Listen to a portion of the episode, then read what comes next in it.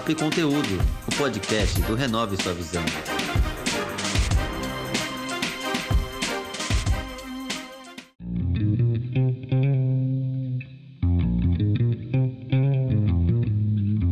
Sou Marcos Menezes e esse é o podcast Papo e Conteúdo, que tem como objetivo inspirar pessoas com histórias e exemplos, mostrando que com trabalho e paciência é possível alcançar seus objetivos.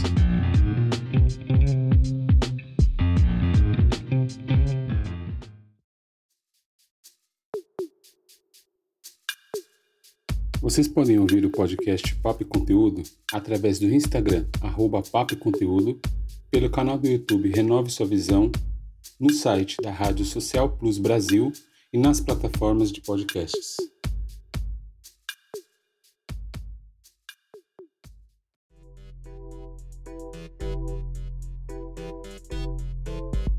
Olá pessoal, meu nome é Marcos Menezes e esse é o podcast Papo e Conteúdo. E a nossa conversa de hoje é com a Camila Garal. Ela é a sócio fundadora da Nove Box. Bem-vinda! Como vai, Camila? Tudo bem? Tudo bem, Marcos. E você? Obrigada pela oportunidade. Tudo bem, sim. Obrigado você por ter aceitado. Camila, vamos lá. Eu queria que você falasse um pouco como surgiu a ideia da Nove Box. É, bom, eu sou Gente, eu sou de Santo André, né? É, tenho 27 anos e eu sou formada em arquitetura. Eu me formei em 2017. Mas é, eu nunca amei a área e mesmo tendo boas oportunidades, trabalhando em construtoras, é, eu nunca me vi feliz realmente na área, né? O meu marido, Thales, ele tem uma mente super empreendedora, ele sempre foi assim, quer fazer algo novo, quer inovar. E a gente estava em 2019 em uma viagem. A gente estava até comemorando o aniversário dele. E ele estudava bastante sobre marketing digital. É, e a gente conversava sobre cobrança recorrente, sobre os clubes de assinatura. Eu já conhecia vários de produtos de beleza, né? E, então eu mostrei para eles alguns que, alguns que eu conhecia, que eu achava legal. E ele juntou com essa ideia de cobrança recorrente. A gente falou: Meu, vamos criar um clube de assinatura? Vamos. Só que a gente pensou, ah, beleza, vamos criar, mas do quê? eu sempre gostei muito de moda, gostava de acessório, de estar antenada no que é novidade, no que é tendência, mas é, eu também queria alguma coisa que mudasse, nem que fosse um pouquinho a vida das pessoas, a vida das mulheres. E, e aí a, a gente até acredita que essa ideia mesmo de ser sobre acessório, o clube de assinatura, foi meio que um toque divino mesmo, porque foi assim, ah, o que, que a gente vai fazer, o que, que a gente vai fazer, ficou nessa de pensando e aí veio, é, brilhou na mente, né? aí, nessa época eu trabalhava, né? Então, na, no meu horário vago, eu corria atrás, buscava fornecedor, plataforma, é, planejava identidade visual, comecei a montar as primeiras caixas, né? Fazia assim é, a parte gráfica, né? Das primeiras caixas. Tudo isso ia fazendo enquanto eu chegava do trabalho. Aí, e quando foi em abril é, de 2020, então, aí, alguns meses depois, né, que a gente pensou nisso, eu deixei meu emprego, que eu trabalhava como arquiteta numa construtora, e para me dedicar 100% ao trabalho, né? E aí, em junho de 2020, foi quando a gente lançou a Nove Box. Então, a gente começou comprando e, na verdade, investindo só nas caixas, né? Então, eu tive um investimento aí de uma média de 800 reais para comprar as caixinhas mesmo, personalizadas. E conforme as, as, primeiras assinantes iam assinando, aí eu ia comprando as peças para as caixas dela e colocando e montando. E quando a gente viu que estava indo bem, que a gente começou a investir em anúncio, né, no Facebook Ads, e aí que começou a bombar. E, e aí o, no, o nome a gente, muita gente pergunta, né, por que 9 do 9 Box, né, que a gente chama apelida, né, de 9 Box e vem do dia do nosso casamento, né? A gente se casou em 9 de setembro de 2017. É, e aí, assim, na prática funciona assim: é, a pessoa ela assina, né? Passa no. A gente utiliza a plataforma PayPal. E aí, assim que ela assina, ela recebe um questionário. Nesse questionário vão perguntas: é, você prefere acessórios dourados? Prefere acessórios prateados? Você prefere receber colar, brinco, pulseira, que acessório que você quer receber, o que, que você não gostaria de receber, é, qual o tamanho de anel, todas essas perguntas para a gente montar uma caixinha. Mas a nossa caixinha, a proposta mesmo é de surpreender as mulheres, então é de ser realmente uma caixinha surpresa. É, são bijuterias, né? A, a a assinante recebe a partir de quatro itens. Geralmente a gente envia cinco, seis pecinhas. E a gente monta de acordo com essas perguntas que ela responde, mas é sempre uma surpresa. Então, todo mês é uma caixinha diferente, todo mês é uma surpresa nova. E essa que é a nossa proposta, de proporcionar essa surpresa, esse presente mesmo, todo mês para as assinantes, né? Cada mês a gente manda um mimo diferente. Agora a gente está com algumas parcerias com outros clubes de assinatura tech estão mandando alguns brindezinhos para a gente pôr nas caixas e surpreender as clientes. Então a gente pensa tudo nisso para, na verdade, vender uma experiência, né? Não só é, as bijuterias, porque a gente vê que bijuteria é um negócio que tem em todo lugar. Você vai na lojinha do bairro, tem bijuteria. Mas o que a gente quer vender mesmo é essa experiência de surpreender, de, de que a mulher ela pode se presentear, entendeu? Ela passou lá o cartão dela e ela vai estar tá recebendo todo mês uma caixinha com os acessórios, ela vai estar tá recebendo um mimo, ela vai estar tá recebendo um agrado, um bilhetinho para melhorar mesmo o dia e quem sabe a vida, né?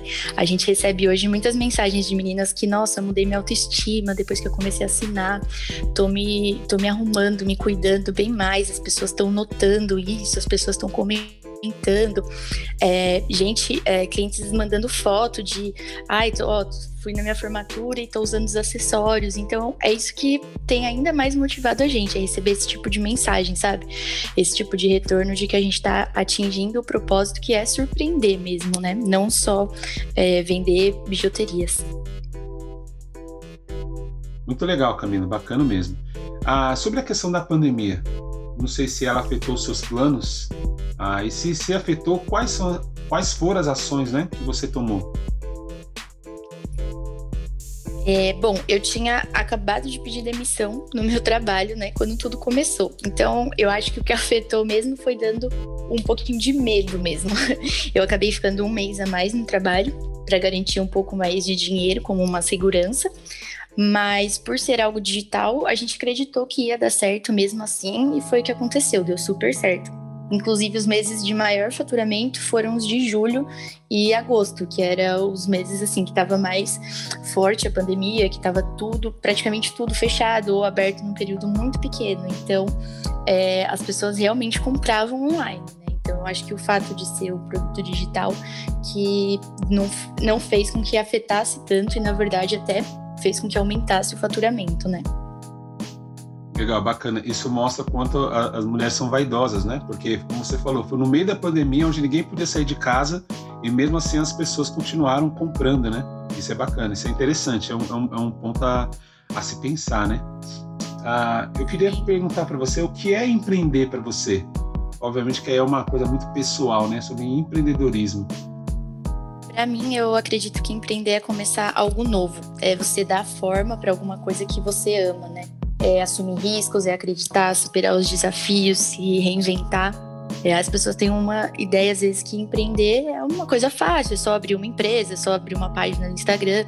Mas eu acredito que não. É você pensar em algo, você ama alguma coisa, você tem uma motivação e aí você pensa em algo e começa algo com, com base nisso, né? Você assume os riscos, você acredita naquilo e vai até o fim, independente das, dos desafios, né?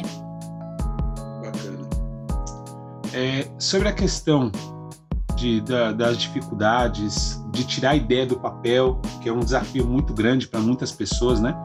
Se você pudesse citar dois pontos que fizeram a diferença para você, você conseguir tirar essa ideia. Obviamente você falou que foi a que você tinha né, é, saído da, da, empresa, mas até aí, para você tirar uma ideia que você teve com seu marido, para pôr em prática, é, eu imagino que medo, insegurança, algumas coisas devem ter passado você pudesse falar para a gente dois pontos que fizeram a diferença para você conseguir de fato colocar a empresa em prática?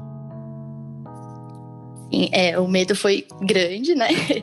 E um dos pontos que eu acho que foi mais é, forte assim foi a questão da insatisfação. Eu sabia onde que eu não queria estar, que era trabalhando com arquitetura, que era trabalhar com obras, e então eu entendi que eu precisava fazer alguma coisa com relação a isso, né? Não dava para eu ficar lá e esperar que as coisas mudassem se eu continuava lá, né? É, mas o que mais me motivou e deu aquele empurrão mesmo foi o incentivo mesmo que eu tive do meu marido. Ele sonhou comigo, acreditou, às, às vezes ele acreditou muito mais do que eu, inclusive, me incentivou e deu suporte, porque é, eu acho que quando a gente tem com quem a gente contar, o medo acaba indo embora, a gente começa a colocar as coisas em prática com mais confiança.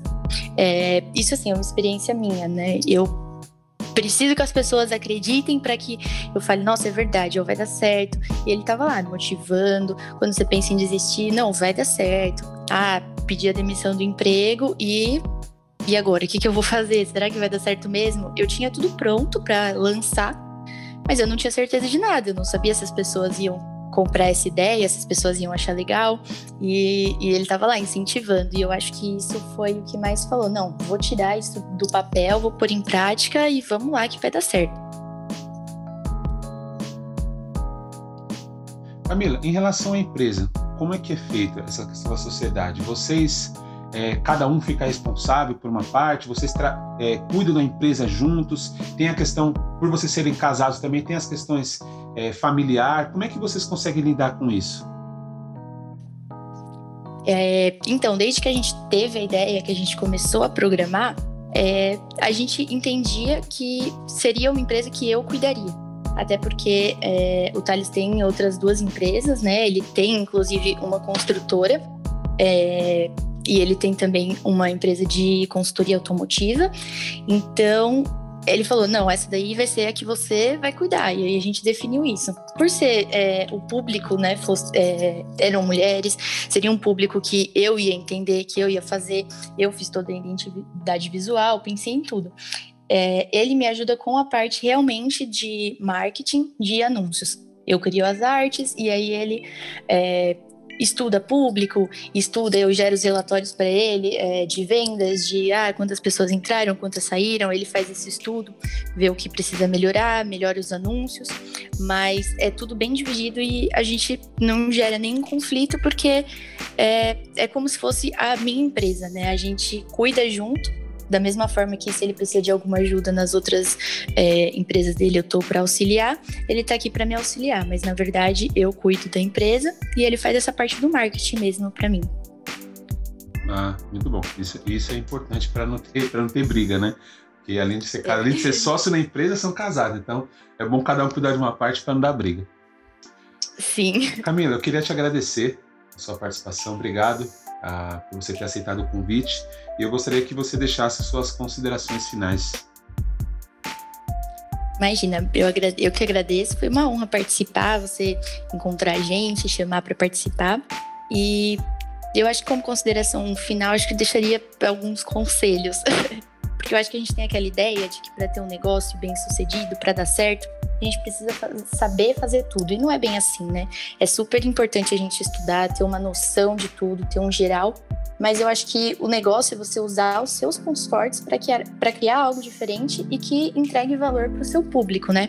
Ah, se você é bom em marketing, cria alguma coisa relacionada a isso. Se você ama alguma coisa, ah, você ama é, moda, você ama bijuteria, cria alguma coisa com isso e aí você vai, estuda, se aprimora, mas eu acho que o importante é você ver o seu, entender o seu ponto forte e usar ele na sua empresa, né? A gente não consegue abraçar o mundo.